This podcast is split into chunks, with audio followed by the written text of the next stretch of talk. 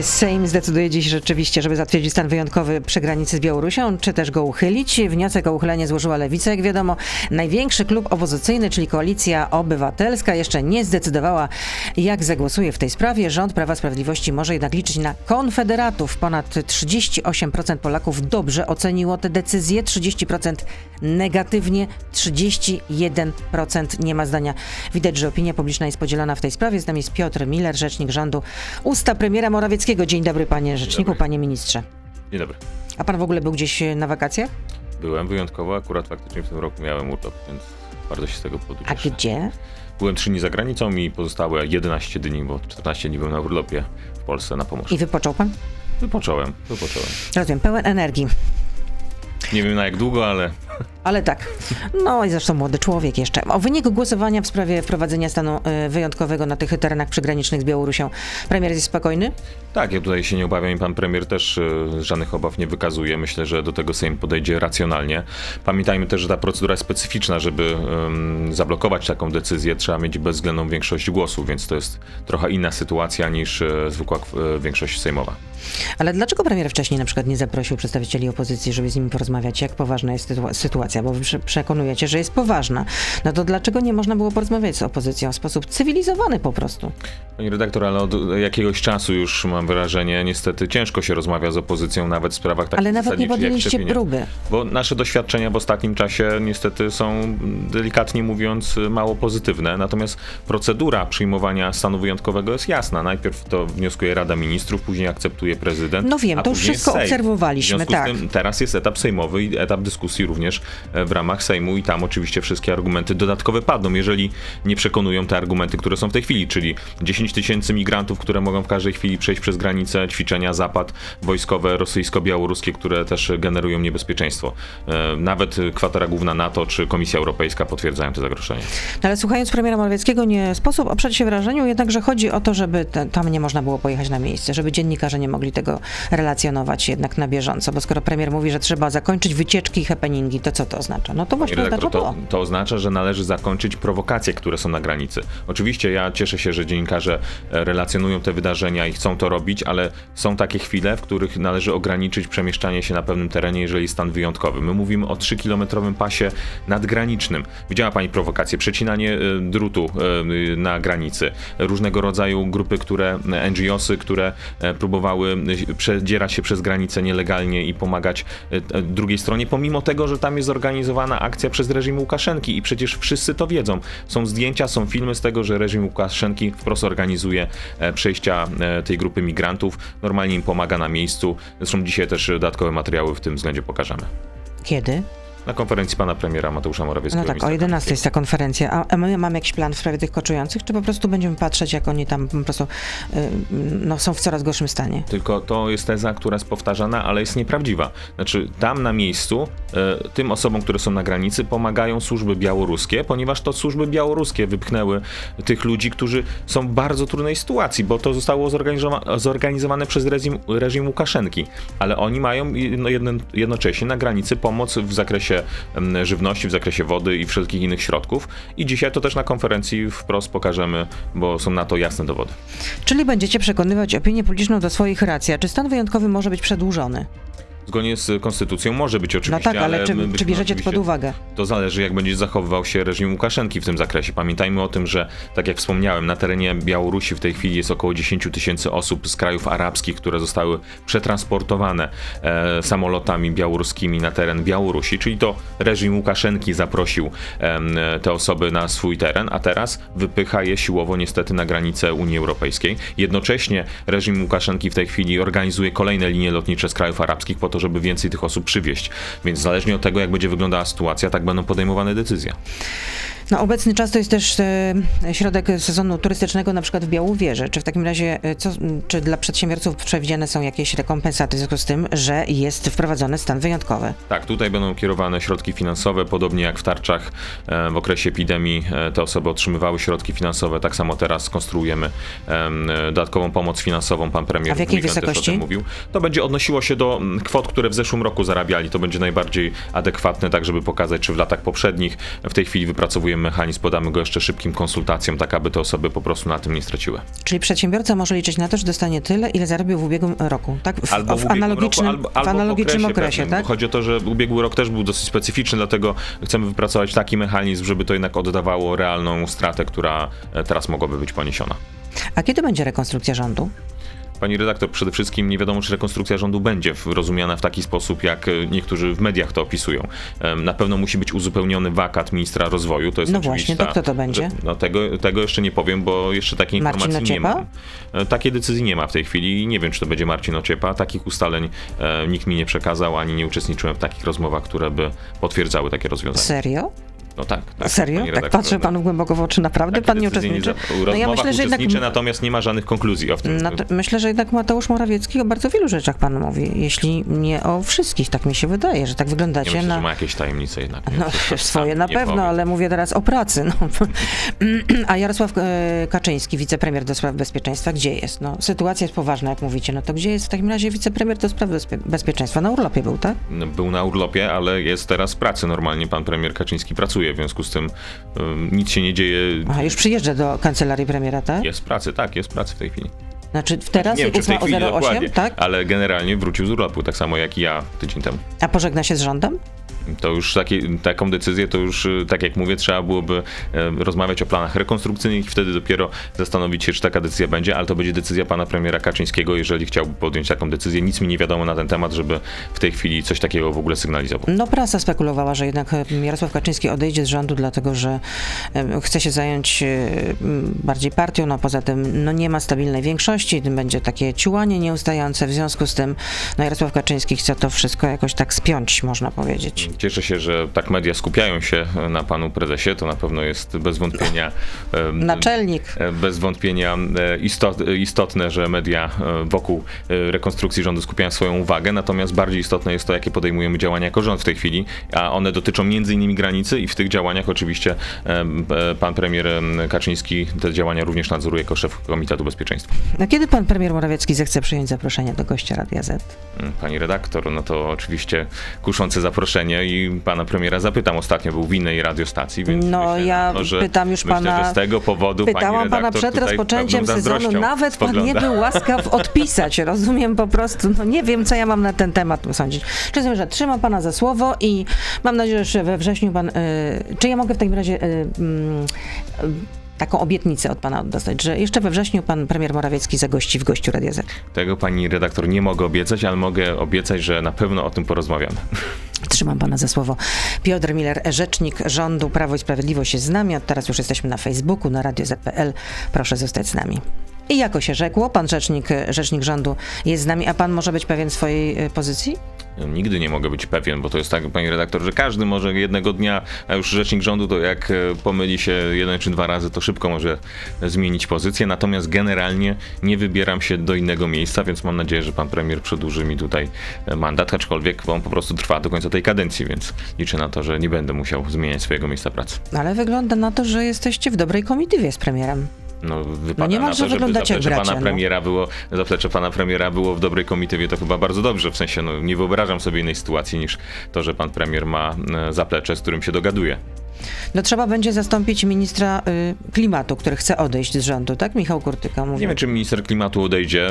Faktycznie jak były takie informacje medialne i też pan minister Kurtyka zastanawiał się od, od dłuższego czasu już e, co do tego, jakie działania jeszcze podejmować. Kandydował na przykład do OECD przecież do, jako szef organizacji, więc No to chciał w takim Więc- razie odejść z rządu. no, chciał de facto reprezentować Polskę za granicą w ważnej organizacji. Ale więc czy nie jest... ma większego honoru niż praca w rządzie dla Rzeczypospolitej? Oczywiście, że to jest Ale nie, jednak Nie, nie, ale pani redaktor, momencik, no to możemy, jak idziemy tym torem, to oczywiście możemy wrócić do wielu osób, które pełniły lub pełnią funkcje za granicą, ale to jest dobrze, że Polacy próbują pełnić funkcje za granicą lub pełnią te funkcje. Za- To jest zawsze dobra informacja, a w rządzie również oczywiście e, interesy Polski można dobrze reprezentować i to czynimy. Czyli to była dobra informacja, że Donald Tusk był przewodniczącym Rady Europejskiej. Gdyby nie był słabym przewodniczącym e, e, Rady Europejskiej, to oczywiście byłaby to dobra informacja. Generalnie sam fakt reprezentowania tego, że Polacy są w instytucjach zagranicznych, oczywiście jest dobrą informacją, bo zawsze to daje możliwość przedstawiania polskiej perspektywy. A dlaczego w rządzie jest tylko jedno, pani minister? Dlaczego ten rząd jest taki męski? Pani redaktor, no, tak ułożyło się y, rozdanie, jeżeli chodzi o wybory w 2019 roku po podziale resortów. Natomiast no, to nie należy tego interpretować przez pryzmat tego, czy ktoś, y, nie wiem, y, chciałby mieć więcej kobiet, czy nie, miał, nie mieć więcej kobiet, tylko akurat na te stanowiska, które w tej chwili były przydzielane, e, ta, ta, tak, takie osoby zostały wskazane jako najlepsze do pełnienia funkcji. Aczkolwiek nie wykluczam oczywiście, że w ramach zmian rządowych, jeżeli będą, to oczywiście nowe panie się pojawią, natomiast to nie jest y, warunek sam w sobie i nigdy nie był. A będzie nowa ministra sportu? E, Przede wszystkim ja nie mam, nie wiem, żeby Ministerstwo Sportu miało być wydzielane w tej chwili z Ministerstwa Kultury, więc, więc Mhm. No też póki były takie decyzje spekulacje się pojawiły, Chodzą takie że minister Gliński jako minister sportu się nie sprawdził. No ale de facto w tej chwili wiceministrem sportu jest pani Ania Krupka, więc No ale zostałaby właśnie mierze- wtedy minister. No ale to nie mówię, tak jak mówię, nie ma takiej decyzji, żeby w tej chwili wydzielać kolejny resort, natomiast nie wykluczam, że może takie coś się zadziać, bo faktycznie To kiedy takie będą zmiany? Zmiany, jeżeli miały być, to będą zapewne na przełomie września i października, czyli po tym jak e, Sejm uchwali pierwsze ustawy związane z Polskim Ładem, a e, to się zapowiada na połowę września, najbliższe posiedzenie Sejmu, nie to co dzisiaj, tylko następne, że już pierwszy pakiet e, rozwiązań ustawowych powinien przyjąć. A minister Puda, minister rolnictwa pożegna się z resortem? E, Ja oceniam i pan premier wysoko pracę pana ministra Pudy. Przede wszystkim, e, przede wszystkim bierzmy pod uwagę, że objął resort w trudnych warunkach, w sytuacji, gdy mieliśmy problemy z ASF-em i z wieloma innymi obszarami funkcjonowania w rolnictwie, więc w tym czasie wykonał naprawdę dużą pracę. Teraz przygotowuje e, program e, ubezpieczeniowy, powszechny program ubezpieczeniowy, zmiany e, w kodeksie, e, właściwie kodeks rolny, e, zmiany w ustawie o gospodarstwach e, rolnych, więc e, to jest zakres działań, który chciałbym e, i pewnie wszyscy, żeby rolnicy również, żeby został dokończony. E, I pan premier również e, chciałby, żeby pan minister dokończył tą pracę, aczkolwiek oczywiście każdy z ministrów musi być gotowy na ocenę w każdej chwili i również na potencjalne zmiany. Ale wygląda na to, że zmiany będą kosmetyczne, jeśli już. Zakładam faktycznie, że zmiany będą dużo mniejsze niż e, to mm, piszą media. E, Wcale nie będą tak głębokie. Pamiętajmy o tym też, że e, istotą mm, dobrze funkcjonującego rządu jest pewna również stabilność funkcjonowania na danym stanowisku, bo żeby dokonać określonych zmian, to przynajmniej myślę, że na funkcji ministra to jest co najmniej rok, żeby de facto rozliczać za pierwsze efekty. I zmiany na przełomie września i października, tak jak pan powiedział. Teraz zacytuję mm, y, to, co napisała w mediach społecznościowych Krystyna Pawłowicz. Jakby nie było sędzia Trybunału Konstytucyjnego. Sędzia Trybunału Konstytucyjnego, to brzmi dumnie. Gdzie jest kod z Afganistanu, odegrał rolę, i go zjedli, czy wycofali na inną graniczną placówkę? Jak pan to oceni? Mm, Ja nie znam tego wpisu, w jakim to w ogóle jest kontekście, bo W Nie takim kontekście, że wśród tych y, uchodźców na granicy mm, jest też kot, o czym informowała Fundacja widzę. Ocalenie i chodziło o to, że ten kot się po prostu podążał za rodziną i w związku z tym y, ci ludzie się nad nim zlitowali i przygarnęli ze, so, ze sobą tego, tego kota. Panie redaktor, Przygarnęli do siebie, powinnam powiedzieć. Nie wiem, no, nie znam tej sytuacji, tak jakby emocje polityczne w kontekście sytuacji na granicach są duże. Rozumiem też fru, y, y, frustrację, która się pojawia w związku z tym, że część działaczy próbuje na siłę przejść przez granicę, przeciąć druty, ale też y, cenię sobie każde działania, które mają charakter humanitarny. Ale to nie jest zbyt kto to- okrutny wpis, pana zdaniem. Pani redaktor, wiele okrutnych wpisów w internecie widziałem. Nie znam tego konkretnego, nie znam kontekstu i bardzo nie lubię No już ten kontekst komentować. przedstawiłam. Tak, tak, ale strasznie lubię komentować sytuacji, gdy nie znam jej e, głęboko. Natomiast tak jak pani mówiła, jeżeli to są jakieś działania, które mają charakter humanitarny, czy to mają wobec y, ludzi, czy to wobec zwierząt, ja zawsze takie działania będę pochwalał, o ile są zgodne z prawem i zgodnie, zgodne z interesem Polski. Ale czy sędzia Trybunału Konstytucyjnego w ogóle powinna y, zamieszczać jakiekolwiek wpisy w mediach społecznościowych? Oczywiście jest pytanie dobre, bo myślę, że w ogóle sędziowie e, taką no właśnie, aktywność w mediach jak mantrę, że sędziowie powinni być apolityczni, w związku z tym powinni jednak się powstrzymać od tego typu Moje zdanie jest komentarzy. takie, że generalnie wszyscy sędziowie, czy to Trybunału Konstytucyjnego, czy Sądu Najwyższego, czy sądów powszechnych, administracyjnych, raczej powinni mieć bardzo powściągliwą działalność w mediach społecznościowych. A czy znajdą się pieniądze na podwyżki dla ratowników medycznych? Bo czemu grozi na przykład, że będą odchodzić z pracy, to teraz ćwiczyliśmy y, przez kilka ostatnich dni w Warszawie. No zarabiają naprawdę marnie, więc czy znajdą się pieniądze dla nich? Tak, teraz przygotowujemy pakiet e, rozwiązań, które chcemy przedstawić dla ratowników medycznych. Pan premier też w weekend o tym wspominał. Minister zdrowia na dzisiaj zaprosił, z tego co pamiętam, przedstawicieli ratowników medycznych, choć chyba oni e, zadeklarowali, że dzisiaj nie pojawią się na tym spotkaniu, ale liczę na to, że w następnych dniach do takiego spotkania dojdzie i ta oferta zostanie przedstawiona i przedyskutowana. A co w tej ofercie się znalazło? Ja nie znam w tej chwili szczegółów. Wiem tylko, że został, został przedstawiony pakiet finansowy, który ma być dyskutowany i to, co istotne, e, ważne jest to, w jaki sposób te środki miały być podzielone, bo zawsze jest problem finansowania bezpośredniego do jednostek, które prowadzą ratownictwo medyczne, a później tego, w jaki sposób ta jednostka, która um, ma kontrakt podpisany, dzieli te środki z ratownikami medycznymi lub z innymi członkami e, zespołu medycznego. W związku z tym tu jest dyskusja, która w tej chwili się w tym zakresie toczy. My zapraszamy do stołu ratowników medycznych. Mam nadzieję, że oni faktycznie spotkają się w tym tygodniu z ministrem zdrowia. Tylko, że oni mówią, że premier tylko obiecuje, że kiedyś, a nie wiadomo ile, a oni oczekują na konkrety. No już pierwszy protest był z tego, co pamiętam, wiosną. Od 2015 roku generalnie nakłady na ratownictwo medyczne wzrosły o kilkadziesiąt procent. W związku z tym to nie jest tak, że przez te lata nic no się dobrze, nie działo. Ale Oczywiście... ci ludzie nie odczuwają tego w swoich portfelach. Przyzna pan, że to jest bardzo odpowiedzialna praca. Bardzo odpowiedzialna, bardzo odpowiedzialna i, i wymagająca bardzo, jednak bardzo. I bardzo przede wszystkim y, ważna, tak, bo to, to ratownik medyczny często jest pierwszy na, na miejscu y, zdarzenia, zdarzenia wypadku. i ratuje życie. Aczkolwiek chodzi o rozwiązania systemowe i dlatego my zapraszamy do stołu ratowników medycznych, żeby te rozwiązania wypracować, a dodatkowe środki finansowe zapewniam, że na pewno się znajdą. Oczywiście jest kwestia ich skali.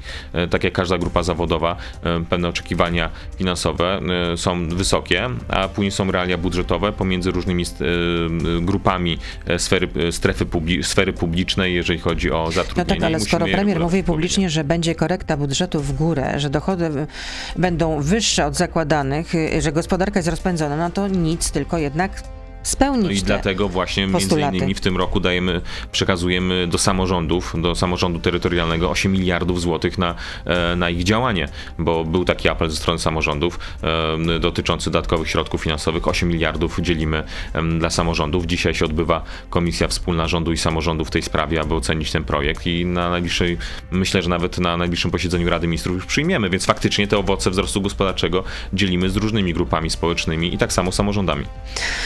Po owocach was poznamy. Rzecznik rządu jest z nami, Piotr Miller. Nadciąga czwarta fala. Premier też mówił w wywiadzie radiowym, że liczba zakażeń może, on tak przewiduje, rozumiem, że macie symulacje, z których wynika, że do tych, tych zakażeń dziennie może być kilkanaście tysięcy, nawet 12 tysięcy. A w pełni zaszczepionych jest prawie 19 milionów Polaków.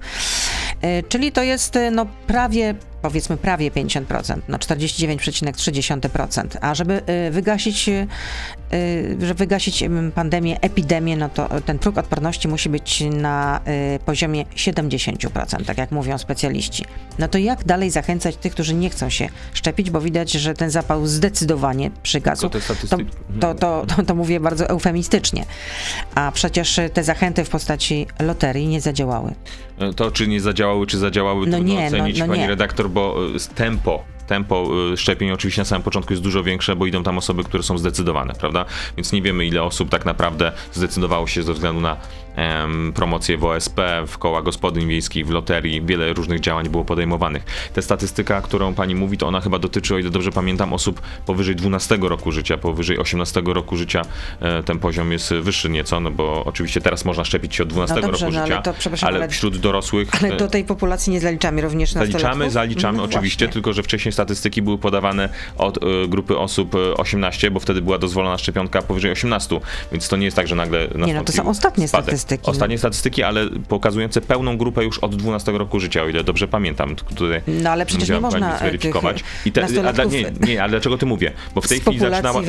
Nie, a dlaczego ty mówię? Bo w tej chwili zaczął, zaczął się rok szkolny i my poprosiliśmy w całym systemie edukacji o to, aby dyrektorzy szkół, nauczyciele zebrali deklaracje od rodziców co do szczepień dzieci powyżej 12 roku życia. Liczymy na to. Ale do tej pory to było wiadomo, że raczej nasze, tak pokazywały statystyki, że raczej y, rodzice niechętni byli do Dlatego tego, żeby właśnie, dzieci szczeci, tak, szczepić tylko, powyżej 12, dzieci powyżej 12 roku życia. To prawda, tylko że y, dozwolona szczepionka dla dzieci powyżej 12 roku życia pojawiła się, o ile dobrze pamiętam, już w wakacje. W związku z tym y, dostęp do szczepień tej grupy było tyle trudniejszy, że był okres wakacyjny. Wiadomo, że do punktów szczepień niestety trochę mniej chętnie się zgłaszali. Liczymy na to, że częściowo ta sytuacja się poprawi dzięki deklaracjom ze szkół i organizowaniu punktów szczepień w szkołach, jeżeli taka będzie potrzeba, lub mm, grupowemu, grupowym to, szczepieniom że, w punktach. Że, w szkoło, że e, szczepienia w szkołach podniosą te statystyki, tak? Na pewno trochę podniosą, natomiast oczywiście, tak jak ma, pani e, niestety słusznie wskazała, zainteresowanie szczepieniami poza tą grupą, która już się zaszczepiła, niestety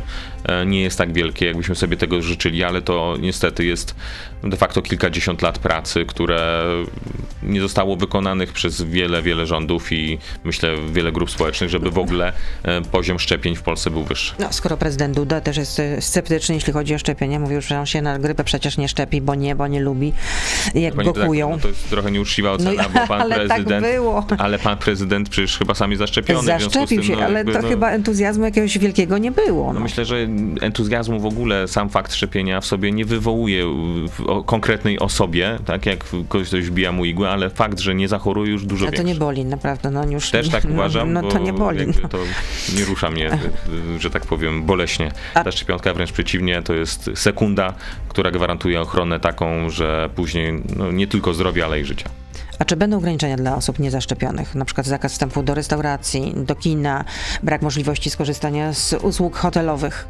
E, Przede wszystkim my, jeżeli będziemy wprowadzać ograniczenia, to będziemy stosować metodę suwaka, czyli jeżeli będziemy e, obniżali li- limity osób, na przykład do kina czy do jakiegoś miejsca, to tymi limitami nie będą objęte osoby zaszczepione. W związku z tym siłą rzeczy, jeżeli by doszło do wzrostu zachorowań, to e, osoby niezaszczepione będą miały no, dużo trudniej, bo na przykład limit osób wejścia do kina czy do innego miejsca będzie na tyle niski, że na przykład część osób po prostu nie będzie mogła wejść, bo w tym limicie się nie zmieści. A, czyli teoretycznie będą mogli wejść do kina, ale okaże, jeśli okaże się, że przyjdzie jakaś tam liczba osób e, wystarczająca, żeby to kino zapełnić, e, to kino, które będzie ograniczone, jeśli chodzi o liczbę osób, liczba e, osób zaszczepionych, no to w takim razie rozumiem, że te osoby, które się nie zaszczepiły, nie wejdą. Tak? Tak, Czyli tak. oficjalnie nie będzie zakazów, ale de facto one będą. Pani redaktor, to jest taka metoda hybrydowa, bo to nie jest taka metoda jak we Francji czy w innych krajach, że w ogóle nie można skorzystać z takiej usługi, ale faktycznie będzie wiązało się z to, mam nadzieję, że nie będzie, no bo mam nadzieję, że nie będzie trzeba wprowadzać takich limitów, że em, epidemia nie wzrośnie na taki poziom, ale jeżeli by taka sytuacja była, to tak, faktycznie taki, takie rozwiązanie zostało zaakceptowane. Ale przecież nawet prezes Kaczyński zapowiedział, zapowiadał w jednym z wywiadów, bodajże chyba dla Polskiej Agencji Prasowej, że niezaszczepieni muszą się liczyć z restrykcjami. No tak, i to de facto są tego typu ograniczenia, o których ja przed chwilą powiedziałem, tak?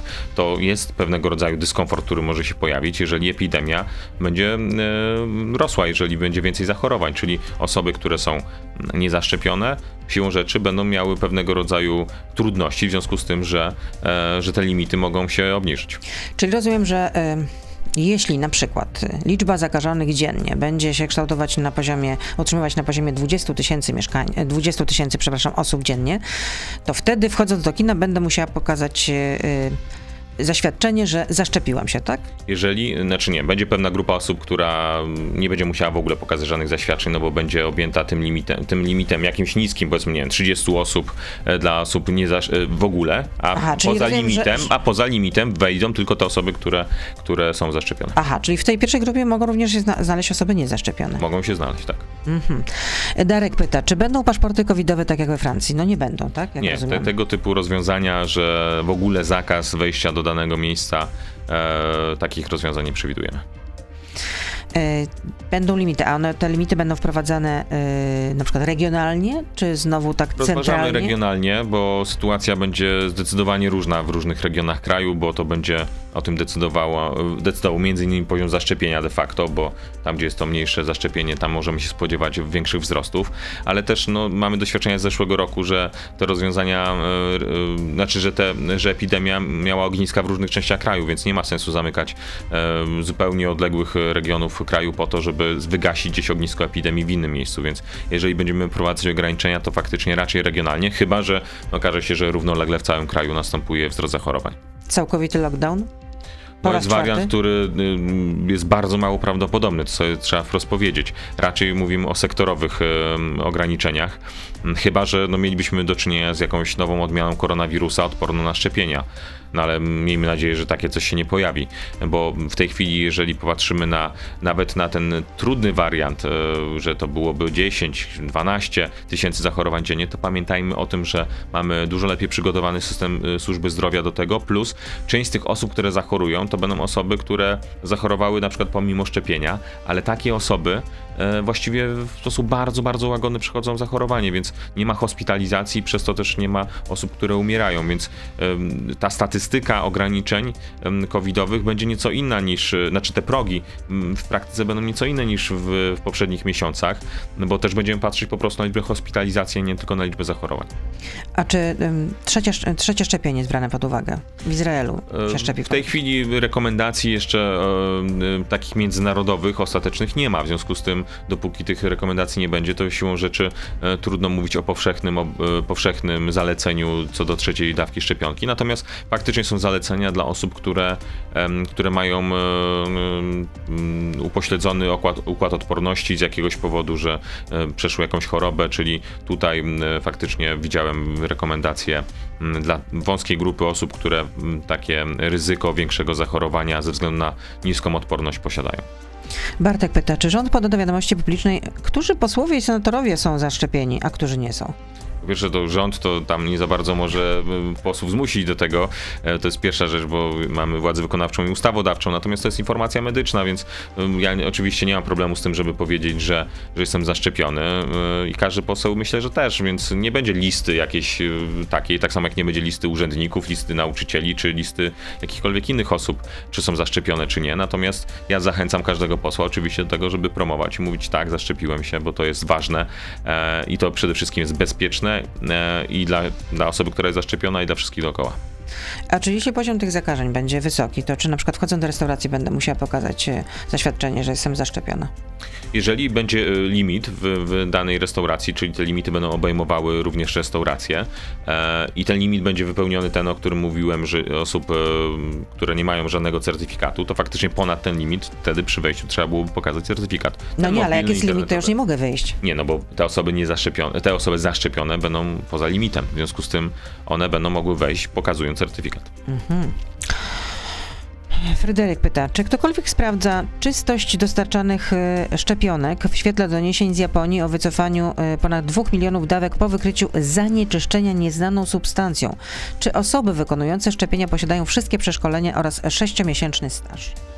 Wszystkie osoby, które wykonują szczepienia, oczywiście są przeszkolone, mają uprawnienia, plus e, e, znaczy wynikające z rozporządzenia, tak? Bo pamiętajmy Ale o tym, że to jest jeszcze na, no, niekoniecznie. staż, pani redaktor, jeżeli chodzi o staż, to zależy o jaki rodzaj stażu pyta ta osoba, czy mówimy o... Sześciomiesięczny. Ale sześciomiesięczny w jakim zakresie, prawda? Więc no, to jest... Robienia szczepień, jak rozumiem. No to siłą rzeczy to jest niemożliwe w skali kraju, jeżeli mamy powszechny system szczepień, natomiast każda z tych osób jest wykwalifikowana do tego, żeby w sposób bezpieczny e, podać szczepionkę i tak samo na miejscu, jak mamy kwalifikację, to z jednej strony wykonuje ją, uproszczoną kwalifikację wykonuje e, personel wskazany w rozporządzeniu, natomiast jeżeli są jakiekolwiek wątpliwości, to wtedy tej kwalifikacji dokonuje lekarz, tak? Jeżeli ktoś ma wątpliwości, może porozmawiać z lekarzem, więc ten system jest y, y, zorganizowany w sposób bezpieczny. Marek pyta, czy Rada Medyczna przy premierze wie, kiedy pandemia zakończy się naturalnie, nawet jeśli poziom zaszczepienia się nie zwiększy? Pani redaktor, myślę, że akurat te, tego typu analizy po pierwsze są wykonywane, znaczy wykonywane są z wyprzedzeniem na kilka miesięcy do przodu, bo y, y, zasadnicza różnica jaka jest w ciągu ostatnich kilkunastu miesięcy epidemii, to że mamy co chwilę jakieś nowe warianty, które w zupełnie inny sposób się zachowują.